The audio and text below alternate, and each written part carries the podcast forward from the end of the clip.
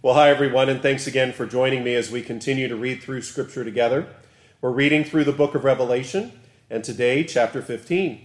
Now, chapter 15 provides a transitionary chapter as it gives the prelude to the bowl judgments that we'll read about in chapter 16. So let's dive into this very word of God today and be blessed by the reading of it. Then I saw another sign in heaven, great and marvelous seven angels having the seven last plagues, for in them the wrath of God is complete.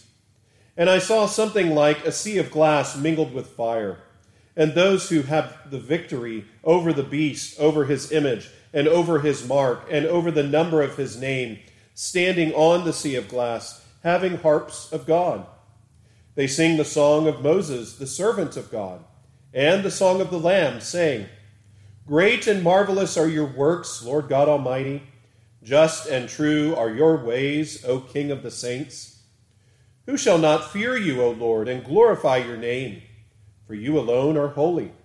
For all nations shall come and worship before you, for your judgments have been manifested. After these things I looked, and behold, the temple of the tabernacle of the testimony in heaven was opened. And out of the temple came the seven angels having the seven plagues, clothed in pure bright linen, and having their chests girded with golden bands. Then one of the four living creatures gave to the seven angels seven golden bowls full of the wrath of God, who lives forever and ever. The temple was filled with smoke from the glory of God and from his power, and no one was able to enter the temple till the seven plagues of the seven angels were completed. Amen and amen. Praise God for this, his very word to us today.